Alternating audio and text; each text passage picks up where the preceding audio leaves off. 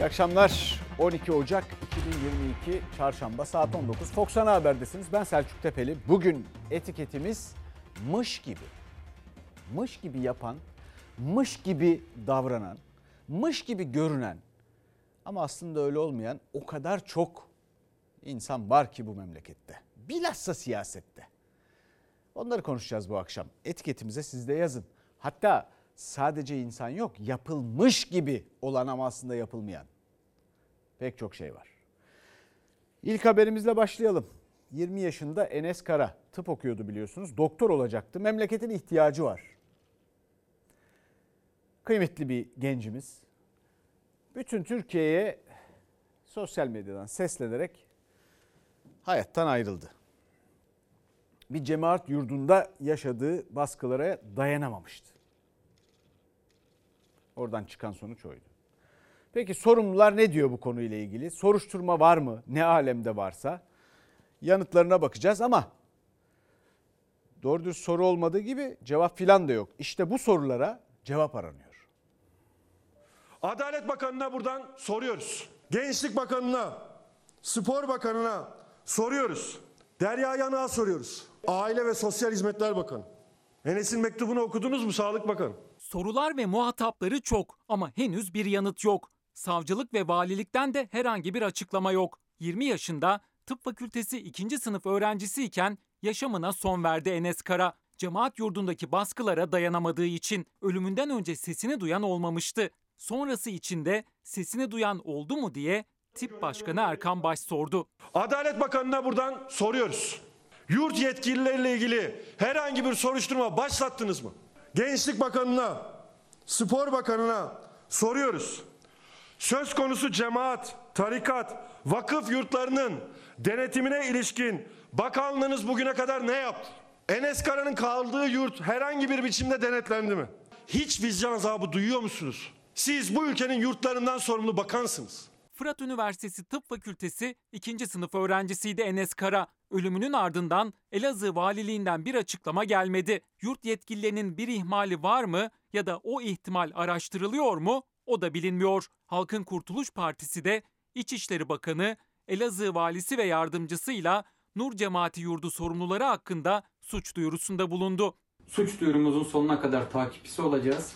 Hiçbir gencimizi orta çağcı gericilerin, tarikat evlerinin, cemaat yurtlarının pençesine bırakmayacağız. Kolluk kuvvetleri ve yargının atacağı adımlar beklenirken Enes Kara'nın kız kardeşlerini de hatırlattı muhalefet. Derya Yanık'a soruyoruz. Aile ve Sosyal Hizmetler Bakanı. Enes Kara mektubunda diyor ki kendim için bir şey istemiyorum diyor. İki tane kız kardeşim var. Onların geleceğinden kaygılıyım diyor. Bakanlık mesela Enes Kara'nın kız kardeşlerini tespit ederek koruma altına almak için herhangi bir çalışma yaptı mı? Enes Kara'nın fakülte arkadaşları yani birkaç sene sonrasının doktorları da öğrencilerin yaşadığı sorunları duyurmak için toplanmıştı. Daha kaç canımızı yitireceğiz diye sormuşlardı. O soruya da üniversite yönetiminden, kredi yurtlardan gökten bir yanıt gelmedi. Enes'in mektubunu okudunuz mu Sağlık Bakanı? Bir tıp öğrencisinin mesleğinde yaşayacağı sorunlara ilişkin kaygıları nedeniyle intihara sürüklendiğinin farkında mısınız? Şimdi burada o sayıları şimdi verecek miyiz arkadaşlar? Yoksa bir sonraki şimdi verelim.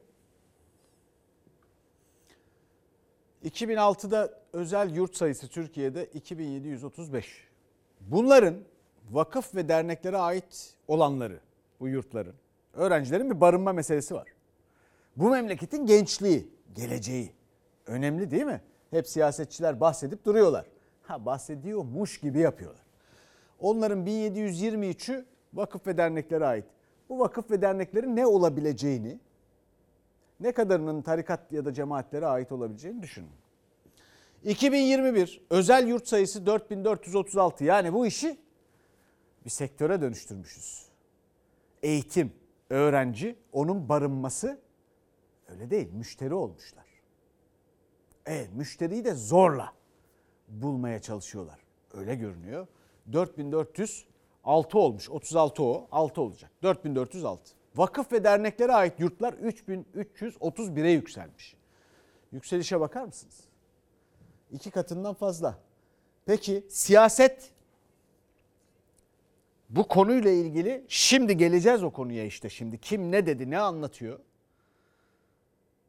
Bu şimdi duyduğunuz biraz önce izlediğiniz haberde söylenenler dışında kim ne anlatıyor ne söylüyor kimler mış gibi yapıyor onu göreceğiz. Ama siyaset bu konuyla ilgilenmiyor. Siyasetin işi değil bu. İktidarın işi değil. Devlet bu öğrencilerini barındırmak zorunda değil. Sanki. Devletmiş gibi yapıyor o da. O devletin aygıtlarını kullanan iktidar da iktidarmış gibi yapıyor zaten. İşte buna da gerçi muhalefetten filan ses var mı onu da göreceğiz ya. Muhalefetten bir yerden net ses vardı onu da duydunuz biraz önce. Erkan Baş'tan. Mış gibi siyaset nasıl bir şeymiş bir de ona bakalım. Dün kötü bir haber geldi. Tarikat yurdunda kaldı ihbar edilen. Özel yurtlar, vakıf yurtları, cemaat yurtları bunların ivedi bir şekilde sıkı bir denetime tabi tutulması lazım. Denetlenme itibariyle Gençlik Spor Bakanlığı'nın denetlediği bir yurt statüsünde değil, sadece bir apartman dairesinde kalan öğrencilere ilişkin bir müessesedir. Tıp fakültesinde okurken bir cemaat yurdunda yaşadığı sıkıntıları videoya kaydettikten sonra yaşamına son veren Enis Kara'nın çektiği videoda anlattıklarıyla tarikat ve cemaat yurtları yeniden gündemde. Tonlaması farklı mesajlarla tartışmada siyasette ikiye bölündü. sosyal devlet olma hakkını vakıflara, derneklere, cemaat ve tarikatlere bıraktığınız bir anlayış ile fakir, fukara eğitime erişimi ne yapacak? Bedelsiz, ücretsiz okuduğu vakıf adı altında, dernek adı altında kurulmuş okullara, yurtlara bırakacak. Bana kızanları anlıyorum ama etik sebeplerden dolayı paylaşım yapmayacağım. Soruyorum devlet nerede? İçim parçalandı. Enes gibi gençlerimizi biz kurtaracağız. Bu yurtlarda ne oluyor? Çocuklarımıza ne yapılıyor? Hepsini inceleme altına alacağız ve gereğini yapacağız. Böylesi acı olaylar üzerinden siyasi istismar, siyasi çıkar elde etmek asla doğru değildir. Enes'i hapsedildiği umutsuzluğa kurban verdik. Dün kötü bir haber geldi. Tarikat yurdunda kaldı edilen CHP lideri önce can yakan olay dedi, etik gerekçelerle paylaşım yapmayacağını söyledi. Sonra yurtları inceleyeceklerini duyurdu. Gençlik Spor Bakanı Mehmet Kasapoğlu ise soruyu dinledi ama konuşmadan geçip gitti. AK Parti Grup Başkan Vekili Cahit Özkan, Enis Kara'nın kaldığı yer yurt değil öğrenci eviydi diye savundu. Cemaat yurtları tartışmasında Ali Babacan'ın çıkışı da dikkat çekti. Biri çıkıyor Anayasa Mahkemesi'ni Tabipler Birliği'ni kapatalım diyor. Öteki çıkıp vakıfların, derneklerin yurtları kapatılsın diyor. Ya siz kapatmaktan, yasaklamaktan başka bir şey bilmiyor musunuz? Olayın gerçekleştiği yer bir yurt değil. Gençlerimizin kendi hür iradeleriyle bir araya gelerek açmış oldukları öğrenci evi olduğunu görüyoruz. Sayın Erdoğan'a bir çağrıda bulunmak istiyorum. Gel iktidar ve muhalefet el ele verelim. Bu ülkenin lügatından kadın ölümlerini, genç ölümlerini silelim. Enes Kara'nın yaşadığı baskılar sonucu sürüklendiği hazin son üzerinden tarikat, cemaat ve vakıf yurtları tartışması siyasetin yumuşak karnı oldu. 2021 yılında devletin aktardığı para 223 tane cemaate 173 milyon 704 lira. Kaçak yurtlara göz yuman vali dahil kaymakam dahil bürokratların da akıllarını başlarına almaları lazım. Bir denetleme yapıyoruz diyerek insanların evleriyle ilgili araştırma yapacağız derseniz bunun ucu nereye kadar varacaktır? Acaba demokratik toplum değerlerine, dokusuna ne kadar zarar veririz? Buna da iyi bakmamız lazım. Vay be. Şimdi dün demiştik. Şimdi şu sözler e, söylenmeye başlar. Ne onlar? Efendim e, bunu e, siyasetin, ideolojilerin şunun bunun istismarına açmayalım bu konuyu diye. Nitekim AK Parti Grup Başkan Vekili Cahit Özkan partisinin ve iktidarın sessiz kaldığı bu konuda görevi üstlenmiş gene ve bunu telaffuz etti. Dün demiştik zaten. Sanki bu yurtların açılışında ve bu çocukların buralara zorlanışında bu çocuklar yardım isterken barınamıyoruz diyerek filan onların bunu konuşmak isterken seslerinin kısılmasında hiç ideolojik ve si- siyasi davranılmamış gibi. Tamam. Peki sonra başka bir şey söylüyor Cahit Özkan. Birden demokrasiyi ve hukuku hatırlamaları güzel. Hatırlamışlar. Fakat zannediyorum atladığı bir şey var. Burada bu çocuğun bir şikayeti var. Ve bir yardım isteği var. Buna kulak tıkamak efendim özel hayata veya insanın işte evine şununa bununa müdahale etmeye filan götürmüyor ki. Özele bu böyle bir şey değil. Tam tersine bunlarsız demokrasi olmaz. Bu çocuk kendi bireysel özgürlüğü, efendim e, yaşam hakkı falan gibi konulardan bahsediyor. Kimsenin de duyduğu yok. Şimdi bakıyoruz sadece Cahit Özkan mı? Bütün bu sadece iktidar sessiz değil. Cahit Özkan konuşmuş bir tek o da saçmalamış. Şeye katılıyorum. Demokrasi hukuku hatırlaması güzel bir şey. Evet özel mülke, eve, şuna, buna insanların bireysel özgürlüklerine müdahale edilmemeli. Bunu yeri geldiğinde hatırlatırız. Bu doğru. Arkasındayım. Ama konu bu değil. Burada çünkü bir şikayet, bir talep, bir yardım çığlığı var. Ve böyle pek çok genç var. Ve devlet ve onun aygıtlarını kullanan hükümet bunun gereğini yapıp o insanların ihtiyaçlarını ve güvenliğini sağlamak zorunda. Özgürlüğünü de sağlamak zorunda. Adaletini de sağlamak zorunda. Dolayısıyla demokrasi böyle bir şey. Ama bir yandan da muhalefete bakıyoruz. Abuk subuk laflar. Efendim işte etik sebeplerden dolayı ya da işte kimisi de çıkıyor orayı burayı kapatın. Ya bu nedir ya? Ya arkadaş benim anlamadığım şu. Yani bu mış gibi yapan siyasetçilere bir baksanıza ya. Mış gibi yapan siyasetçilere. İktidarıyla, muhalefetiyle yalandan tepkiler. Garip değil mi bu ya? Bilhassa da bu gençlerle ilgili. Yani bu ülkenin gençleriyle ilgili ki tek ümit kaynağı, tek çıkış yolu bu ülkenin. Ya inin bu gençlerin sırtından kardeşim. Yani yapamadığınız, beceremediğiniz, yetersiz kaldığınız her konuyu bu çocukların sırtına yüklemekten vazgeçin. Acısını bu çocuklardan çıkartmaktan vazgeçin ya. Böyle itip kalkmaktan oraya buraya zorlamaktan filan bundan vazgeçin ya. Hepsi hepsi sizden daha donanımlı, daha karakterli ve tercihleri var. Ya bir de şuna cevap verin. Bu ülkenin siyasetini cemaatler, tarikatlar mı yönetiyor arkadaş? Onlar mı yönlendiriyor? Bir de buna cevap verin ya. Geçelim şimdi başka bir meseleye. Şimdi diyorlar ya bunlar siyasetin konusudur, değildir. Aman ideolojilere, siyasi bilmem şunlara bunlara alet edilmesin filan diyecekler dedik. Dediler işte geldi. Bunlar siyasetin ana konuları, ana. Ana konuları insan hayatı ile ilgili. Daha neyle ilgilenecek siyaset? Bir tanesi daha. Bir avukat öldürüldü. Bir erkek tarafından bir kadın öldürüldü. Şimdi bu cinayete de engel olamadınız. Mırlıyor musun? Hoşuna mı gitti? Benim ablam avukat. Onlarca kadının hakkını savundu.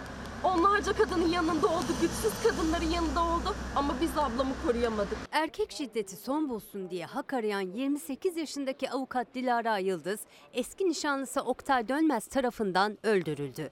Meslektaşları için İstanbul Barosu'nda tören düzenleyen avukatlar, bakanlıkları, emniyeti, kadın cinayetlerine karşı göreve çağırırken Dilara Yıldız cinayeti muhalefetin de gündemindeydi. Ülkeyi yönetenlerin zihniyeti değişmedikçe kadın cinayetleri nasıl durdurulabilir?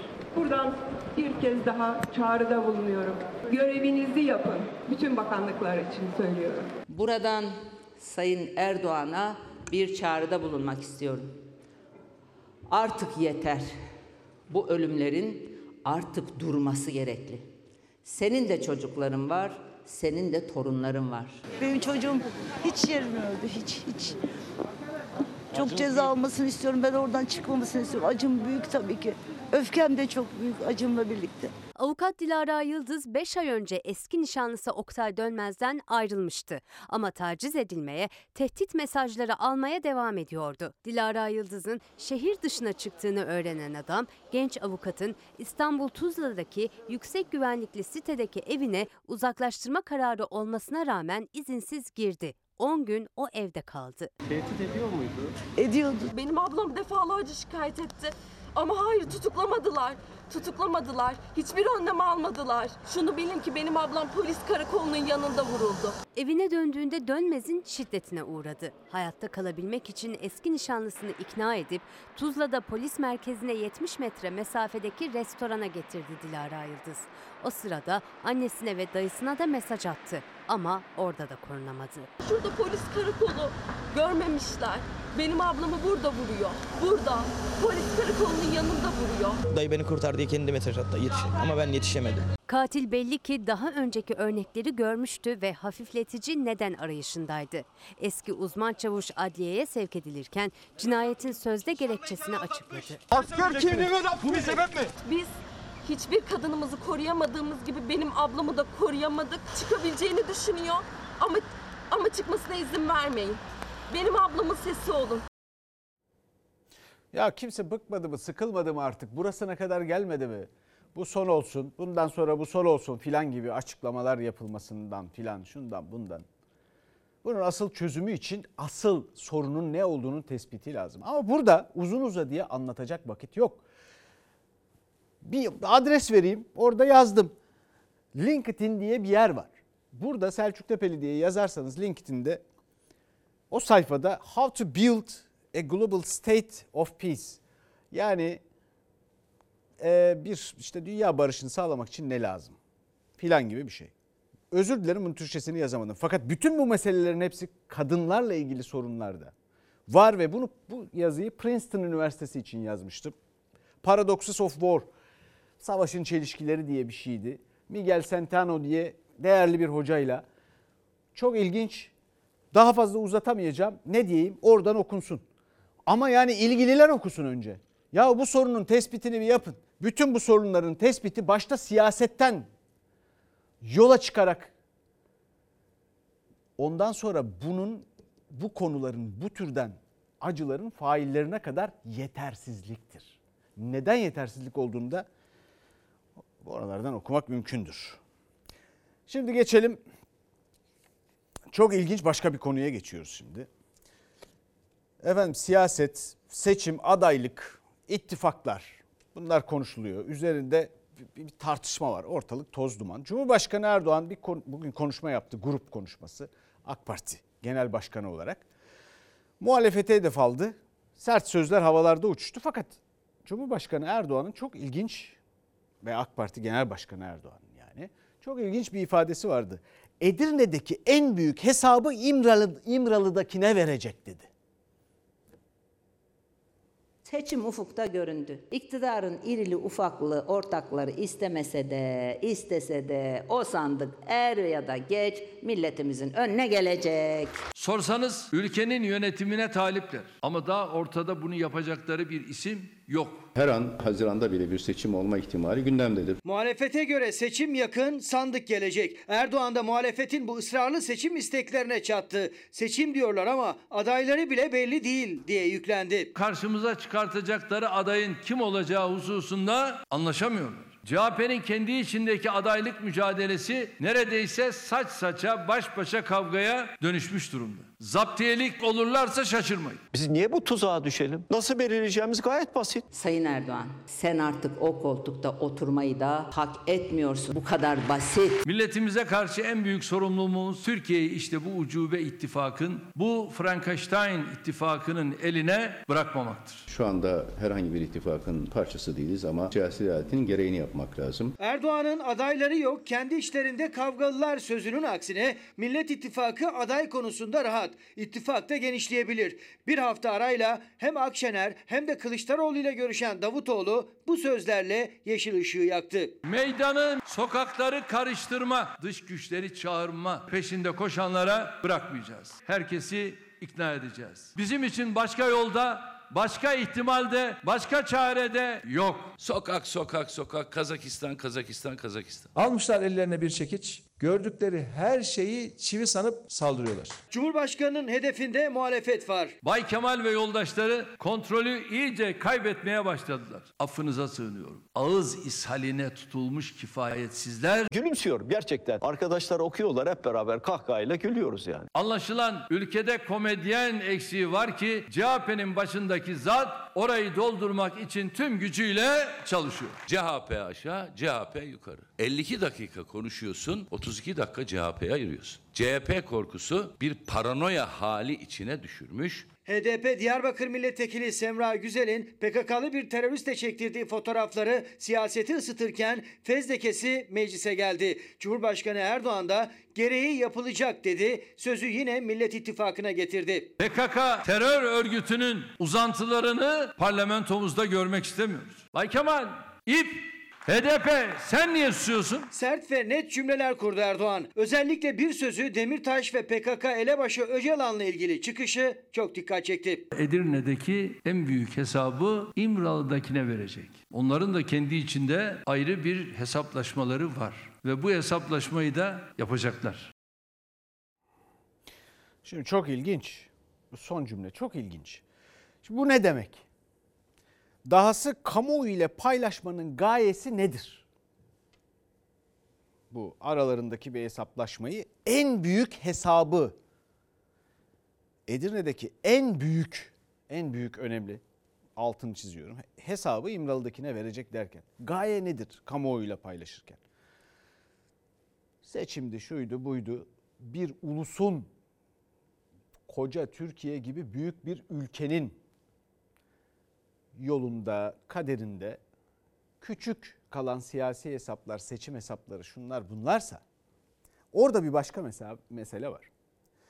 Küçük siyasi hesaplar için bu yapıldıysa eğer Cumhurbaşkanı Erdoğan bu sözleriyle bir kere anayasayı, yasaları, mahkemeleri, hakimleri, savcıları, meclisi, kendi kabinesini, kendi seçtiği bakanlar, hatta AK Parti Genel Başkanı Erdoğan olarak Cumhurbaşkanı Erdoğan'ı bile küçümsüyor demektir. Bana kalırsa en büyük hesabı İmralı'dakine verecek onların iş hesaplaşması en büyük hesaplaşma. Dolayısıyla bu ülkenin mahkemeleri yüce Türk milleti Türkiye Cumhuriyeti Devleti'nin vatandaşları, seçmenleri dururken ve onları temsil eden mahkemeler, hakimler onların hepsinin meclisi bu ülkenin Türkiye Büyük Millet Meclisi ve hepsinin üstündeki makam Cumhurbaşkanı olarak Cumhurbaşkanı Erdoğan'a verilmiyorsa bu hesaplar temsili olarak tuhaf bir durum var demektir. Garip bir ifade bu. Ben olsam yani bana kalsa tuhaf benim kafamda öyle bir şey oluştu yani. Yani Cumhurbaşkanı Erdoğan'ın yerinde olsam AK Parti Genel Başkanı Erdoğan'ın söylediklerinden rahatsız olurdum. Ve şikayet ederdim bundan. Devam edelim. Ekonomiye geçelim. Ekonomide hayaller ve gerçekler, söylenenler ve yapılanlar arasındaki enflasyon, faiz farkı şu bu kapanmıyor. O kapanmadığı için bu memleketin ekonomik meseleleri de ortadan kalkmıyor. Ama herkes konuşup duruyor. Buyurun hayaller ve gerçekler. Kafanızı kaldırın ve dünyaya bir bakın. Gelişmiş ülkeler bir anda 5 katına, 7 katına çıkan enflasyon gerçeğiyle yüzleşmek zorunda kalmıştır. Yanlış duymadınız. Faizle, enflasyonla mücadeleyi yılan hikayesine çeviren Sayın Erdoğan'ın bizzat kendisi söylüyor. Belli ki başka bir evrende artık. Elektriğe yüzde 127 zam. Cumhurbaşkanı Erdoğan gelişmiş ülkelerin %5'lik 7'lik tüketici, %20'lik 30'luk üretici enflasyonlarını örnek verirken muhalefet de %79'luk üfe, %36'lık da tüfe oranlarıyla 184 ülke arasında Türkiye'nin enflasyonda 8. sırada olduğunu hatırlattı. Ülkemiz ekonomide de Şampiyonlar Ligi'nin bir parçası haline getirmekte azimliyiz. Ne Şampiyonlar Ligi ya? Ekonomiyi defalarca küme düşürdün. Şampiyonlar Ligi'ndeyiz enflasyonda. Bizim üstümüzde Arjantin var, Zimbabwe var, Surinam var. Döviz kurunda olduğu gibi enflasyonda da bir şişkinliğin bulunduğu ortadadır. Önce bir köpük dedi. Sonra müsilaj dedi. Bugün de çıkmış şişkinlik demiş. Ne dese tutmuyor. Çünkü kimse yemiyor. Önümüzdeki yaz aylarında bu çabalarımızın meyvelerini almaya başlayacağız. Damat da diyordu ki Şubat Ocak'tan iyi olacak, Mart Şubat'tan iyi olacak diye diye hikaye masal anlata anlata milletin geldiği hal ortada. Gıda fiyatlarından kiralara, enerjiden ulaşıma kadar ciddi artışlarla karşı karşıya kalan gelişmiş ülkelerin kamuoyları sükunetle gelişmeleri takip ediyor. Bizde ise muhalefet cenahı ortalığı karıştırmak için canhıraş bir gayret içerisindedir. Erdoğan yine gelişmiş ülkelerden örnekle kendisini eleştiren muhalefete susmalarını ima ederken muhalefet daha sert bir üslupla eleştiriye devam etti. Neydin, ne oldun Sayın Erdoğan? Belediye başkanlığında sokakta aç kalan çocukların imdadına koşardın. Şimdi vatandaşı aç gezerken lüks içinde sefa sürebilen bir vicdansız adam oldun. O Keçiören'deki dairede yaşasaydı, şöyle 3-5 tane komşusu olsaydı, hiç olmazsa girerken çıkarken o komşularla karşılaşıp gerçek enflasyonu duyabilirdi. Etrafını bol maaşlı şakşakçılarla çeviren acayip bir adam oldu. Bu olağanüstü liyakatli arkadaşların attığı sorumsuz adımlar yüzünden Merkez Bankası'nın politika faizleri düştü ama diğer bütün faizler yükseldi. Dünyada kimsenin takılıp kalmadığı enflasyonla politika faizi arasındaki ilişki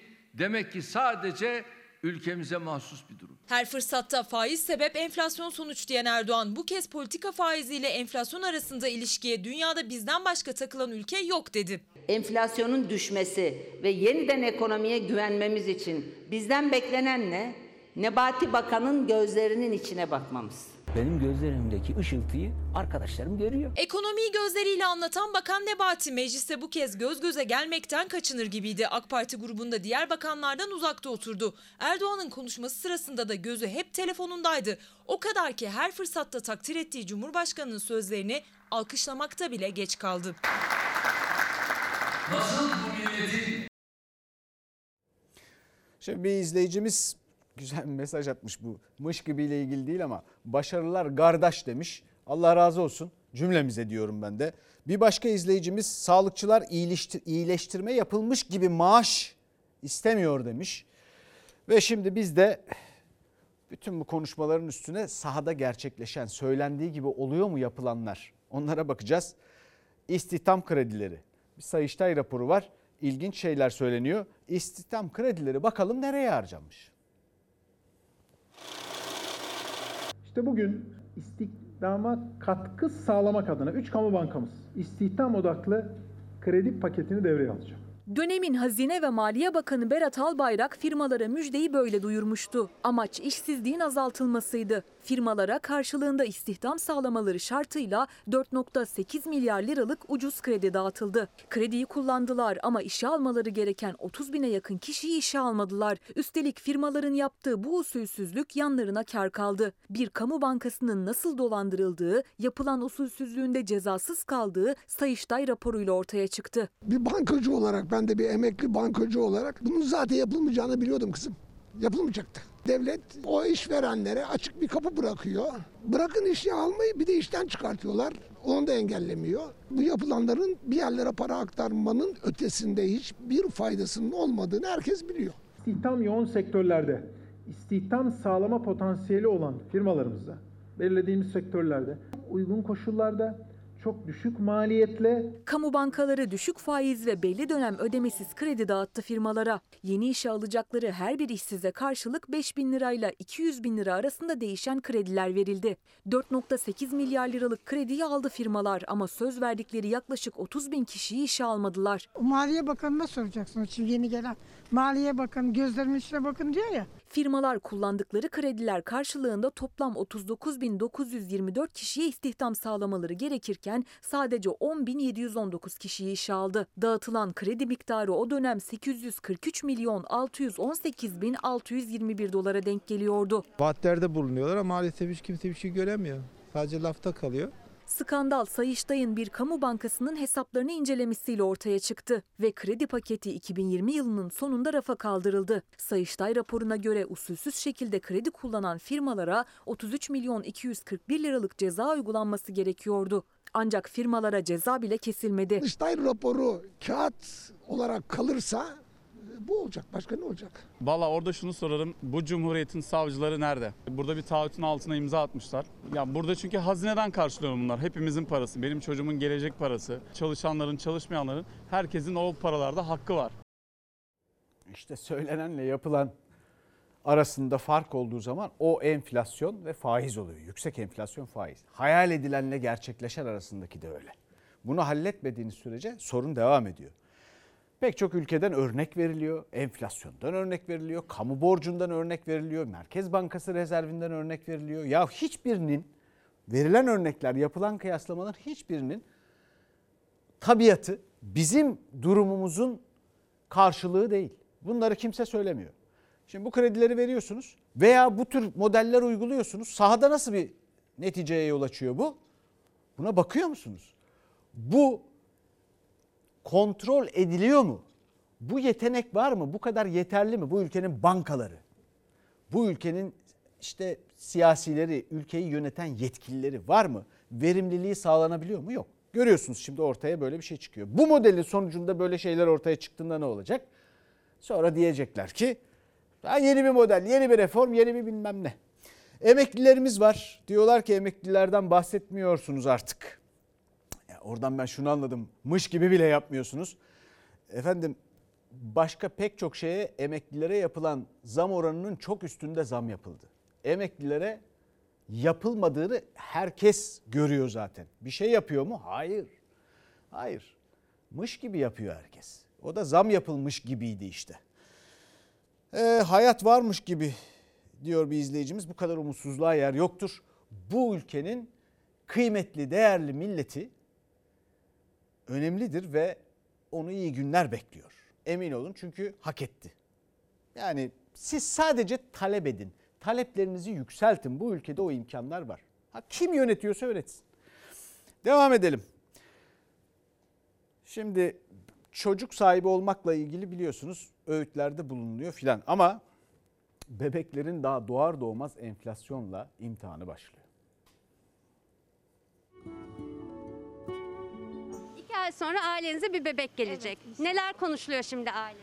Bez masrafları, süt masrafları, okul masrafları her şey. Şimdiden okul bile konuşuluyor mu? Evet, şimdiden okul bile konuşuluyor yani. Bebek bekleyen ya da büyüten her ailede heyecanı, sevgisi kadar gideri nasıl yettireceğiz düşüncesi de var. Türkiye İstatistik Kurumu'na göre bile bez fiyatları arttı. Kasım'dan aralığa %10 yükseldi. Marketlerde ise artış daha fazla. İşte etiketler. 12 Ekim'de fiyatı 34 lira 99 kuruş olan bez şimdi 59 lira 99 kuruş. Bir başka marka 30'lu paketi 2021 Eylül'ünde 38 lira 99 kuruşken şimdi 26'lı paketi 54 lira 99 kuruş. 4 ay önce oğlu Deniz Kartal'ı kucağına alan Mustafa Cengiz Özgür gibi babalar bebeklerinin günde kaç tane bez kullandığını ezbere biliyor artık. Günde kaç bez kullanıyorsunuz? En aşağı 9 tane 10 tane. En aşağı. Bezin tanesi olmuş zaten 3,5 lira. Geçen seneye bakarsak zaten 1,5 liraydı. Bir bebek bezinin ortalama tane fiyatı 2,5 lira marketlerde. Yeni doğan bir bebek de günde yaklaşık 10 bez kullanıyor. Ailelerin aylık bez masrafı 750 lirayı bulabiliyor. Yani asgari ücretli bir ebeveynin maaşının beşte biri bez masrafına gidiyor. Bir askeri ücretle geçinen için ger- gerçekten çok zor yani. Sütün maması, bebek bezi, ıslak mendili. Bizim de var bebeğimiz bir tane. Her şey masraf. E, bir kızım var 3 yaşında bir de 6-7 aylık bebeğim var. Bebek bezleniyor kızınız. O daha yeni bezden çıktı elhamdülillah. Marketlerdeki markalı ürünlere gücü yetmeyen anne babalar da toptancılara rağbet gösteriyor ve markasız bunun gibi paketli ürünlere 15 lira vererek bebek bezlerini satın alabiliyor. Sıkıntı var yani alamıyor çoğu. Yarısı fiyat sorup gidiyor. Alanlarda işte bu açık bezler var. Böyle paketi 15 lira. Onlardan satıyoruz. Bez gibi mama sıkıntısı da yaşıyor aileler. Kilitli kutulara da giren mamaların devam sütlerinin fiyatları bütçeleri zorluyor. Derin Yoksulluk Ağı da Türkiye'de çocuk yoksulluğu raporu hazırladı. Rapora göre ailelerin %85'i yeterli besine ulaşamıyor. Ailelerin %74'ü bebek maması ve bezi almakta zorlanırken %21'i hiç alamıyor. İşte Amerikan bezine sayacaklar bu. Şimdi bir yeni EYT mesajı gelmişti. Dün ben dün görmedim. Şimdi bugün gördüm. Onu söylemem lazım. Bu masraflar o kadar insanların hayatında sorun yaratıyor ki EYT'ye evlilikte yaşa takılanlar demiş bir izleyicimiz. Öyle de bir meselesi var bu ülkenin. Peki bir takım polemikler var, sürüyor. Bazı programlara telefonla bağlanan bakanlara itiraz ediyor filan. Bazı belgeler öne sürülüyor. Bu iddiaların neticesinde de yeni yeni konular, gündemler açılıyor. O gündemlerden bir tanesi Ulaştırma Bakanı ile ilgili. Orada o programda tartışılan bir programda yanılmıyorsam Habertürk'teydi. Ee, ve ortaya atılan belge ile ilgili bir netice var şimdi. ilginç bir durum var. Meğer bir soruşturma varmış. Şimdi Ulaştırma Bakanlığı yapan kişi eskiden İstanbul Büyükşehir'de genel sekreter yardımcısıydı. Hiç olmamış bir işe, iş olmuş gibi tutanak düzenliyor, imza atıyor, adama para veriyorlar. İhale yok, bina, bina da yok ama bina yapılmış gibi tutanağı tutuyorsunuz, adama binanın parasını veriyorsunuz. Oturduğunuz yerden böyle laf ederek, iftira atarak bunlar üstüne çok ayıp, çok ayıp yani çok ayıp. Sizin temsil ettiğiniz bir kitle var. Yazıktır bu iftira atmak yani bu, bu kul hakkı diyorsun. Yolsuzluk iddiası canlı yayındaki bu tartışmayla gündeme gelmişti. CHP Genel Başkanı Kılıçdaroğlu, Ulaştırma Bakanı'nın İstanbul Büyükşehir Belediyesi'nde genel sekreter yardımcısı olduğu dönemde yolsuzluk yapıldığını öne sürmüştü. Bakan Adil Kara İsmailoğlu'nun uydurma dediği ve adının karıştığı yolsuzluk iddiasını savcılığın soruşturduğu ve İBB'den belgeleri istediği ortaya çıktı. Bugün de bazı haberler çıktı gazetelerde ama e, Sayın Kılıçdaroğlu... Soruşturmanın konusu İstanbul Büyükşehir Belediyesi'nin AK Parti yönetiminde olduğu döneme dayanıyor. Yeni İBB Teftiş Kurulu, Medya AŞ'nin ihale ettiği web sitesi yapımı ve organizasyon işlerini inceledi. 15 milyon 458 bin liralık bir kamu zararı tespit edildi. Müfettiş raporlarına göre farklı farklı kalemlerde ödeme yapılmış ama hizmet alınmamıştı. O dönem yetki şimdi Ulaştırma Bakanı olan Adil Kara İsmailoğlu'ndaydı. Bunun hesabını soracağınıza bu adamı getiriyorsunuz bakan yapıyorsunuz. Belgeler var, imzası var, her şey var. Getirdiniz bakan yaptınız ne oldu? Dokunulmazlığı oldu. Çok üzüntülüyüm. Bak genel başkan benim büyüğümdür. Aslı aslı olmayan, hiçbir belgesi olmayan bir e, şeyi burada milletin önünde söylemesi tabii ki bizi üzmüştür. Geçtiğimiz cuma günü ayın 7'sinde dava edilmiştir. Mahkemede hesabını verecektir. Kemal Kılıçdaroğlu'nun sözleri üzerine Habertürk canlı yayınına Ulaştırma Bakanı katılmış ve tartışma alevlenmişti. İddia değil belge. belgedir diyor. Belgedir. Tarih de vereyim, numara da vereyim. Sayın iddiadır Bakan ona da baksın. iddiadır. Önce yok dedi. Belgeleri gösterince bunlar iddiadır dedim. Kılıçdaroğlu'nun bahsettiği o belgeyi İstanbul Cumhuriyet Başsavcılığı'nın da istediği ortaya çıktı. İBB istenilen bütün evrakı savcılığın kaçakçılık, narkotik ve ekonomik suçlar soruşturma bürosuna 1 Kasım 2021'de teslim etti. Bu bir iddiadır. Bu bir iddiadır ya. Kendisi de söylüyor. Bu bir iddiadır. Yolsuzluk yaptı diyor. Yakışıyor mu ya? Yakışıyor mu bir genel başkana bu? İddia zaten ya. Ulaştırma Bakanı Fox Haber'in de konuyla ilgili sorusunu yanıtladı. Önce iftira, sonra iddia dediği konuya ilişkin bu kez yargı süreci devam ediyor yanıtını verdi. E, Sayın Kılıçdaroğlu... Hazır Ulaştırma Bakanı ile ilgili bir gündem varken ben de şunu söyleyeyim isterim. Bir takım açılışlar yapılıyor. Ellerine sağlık. Konya Karaman arasında hızlı tren açıldı. Yüksek hızlı tren hattı. Yalnız bir mesele var. Daha yükseğini, daha çoğunu talep edin bu ülkenin imkanları vardır derken bu ülkenin değerli milletine, size, kime oy vermiş olursanız olun. Şunu anlatmaya çalışıyorum. Sorun şurada. Tamam açıldı. Güzel. Fiyakalı. Yalnız bu trenler yüksek hızlı değil. Daha 20 yıl önce Türkiye'nin girmeyi hedeflediğini söylediği, şimdi Cumhurbaşkanı'ndan duyuyoruz bunu. İlk 10'daki ülkelerde daha 20 yıl önce bu söz konusu trenler aldıkları bu bizim trenlerin aldığı mesafeyi ne kadar zamanda alıyordu biliyor musunuz? İstanbul Ankara 5,5 saat. Aynı mesafeyi 1 saat 57 dakikada alıyordu daha 20 yıl önce. Şimdi bunların hepsini yeni yatırımla güncellenmesi gerekecek. Belki de aynı kişiler yapacak bilmiyorum. Ama yüksek hızlı tren değil bunlar. Elinize sağlık ama değil. Gerçek yüksek hızlı trenleri talep etmelisiniz. Ulaştırma Bakanı'nın gündemi geldi diye bir kere daha hatırlatayım dedim. İşte buna imkanı var bu ülkenin. Ve bu ülke bu ülkenin seçmeni, milleti tarafından idare edilir. Patron sizsiniz diyorum ya. Onu anlatmaya çalışıyorum. Aa, bu arada mesajlar var. Ee, karayollarında taşeron işçi meselesini gündeme getirirseniz rica ediyorum diyor taşeron işçiler. Cevap bekliyorlar. Aynı zamanda PTT'de kadroya alınmak için bekleyen pek çok mezun var. Onu da söyleyeyim. Ve şimdi Zonguldak'ta Türkiye'nin tuhaf, dengesiz siyasi performansın yetersizliğini gösteren bir başka durumunu gözümüzün önüne getireceğiz. Bu ilin 5 vekili bir onkoloğu var. Sıra mı bekliyorsun? sıra bekliyor. İki gün. Tıbbi onkolog sayısı artsın diye mücadele ediyoruz. Bu nedenle yerinde gelip sizi görmek istedik. Buradaki kuyruğu, burada fedakarca çalışan bir tane tıbbi onkolog var. Pandemide aşıda bile en öncelikli grup kanser hastaları. Çünkü en ölümcül hastalardan biri ama koronavirüs salgınına rağmen küçücük hastane koridorunda sıkışık bir şekilde ayakta, ayakta duracak hali kalmayanlar da hastane koltuklarında bekliyor. Çünkü iddiaya göre şehirlerinde sadece bir tane onkolog var. 600 bin kişi bir onkolog düşüyor. 600 bin kişine, kişiye karşı 5 milletvekili var Zonguldak'ta. Ama 600 bin kişiye karşı bir tane onkolog var. Görüntüler Zonguldak'tan CHP'li Deniz Yavuz Yılmaz hastaların şikayeti üzerine yerinde incelemek istedi durumu. Cep telefonuyla kaydettiği manzara işte bu. Sadece bir onkolog kapısında onlarca bekleyen hasta. Burada niye bir tane doktor var? Gelen gidecek diye korkuyoruz. Biz bu Gelen iki ay, üç ay durmuyor.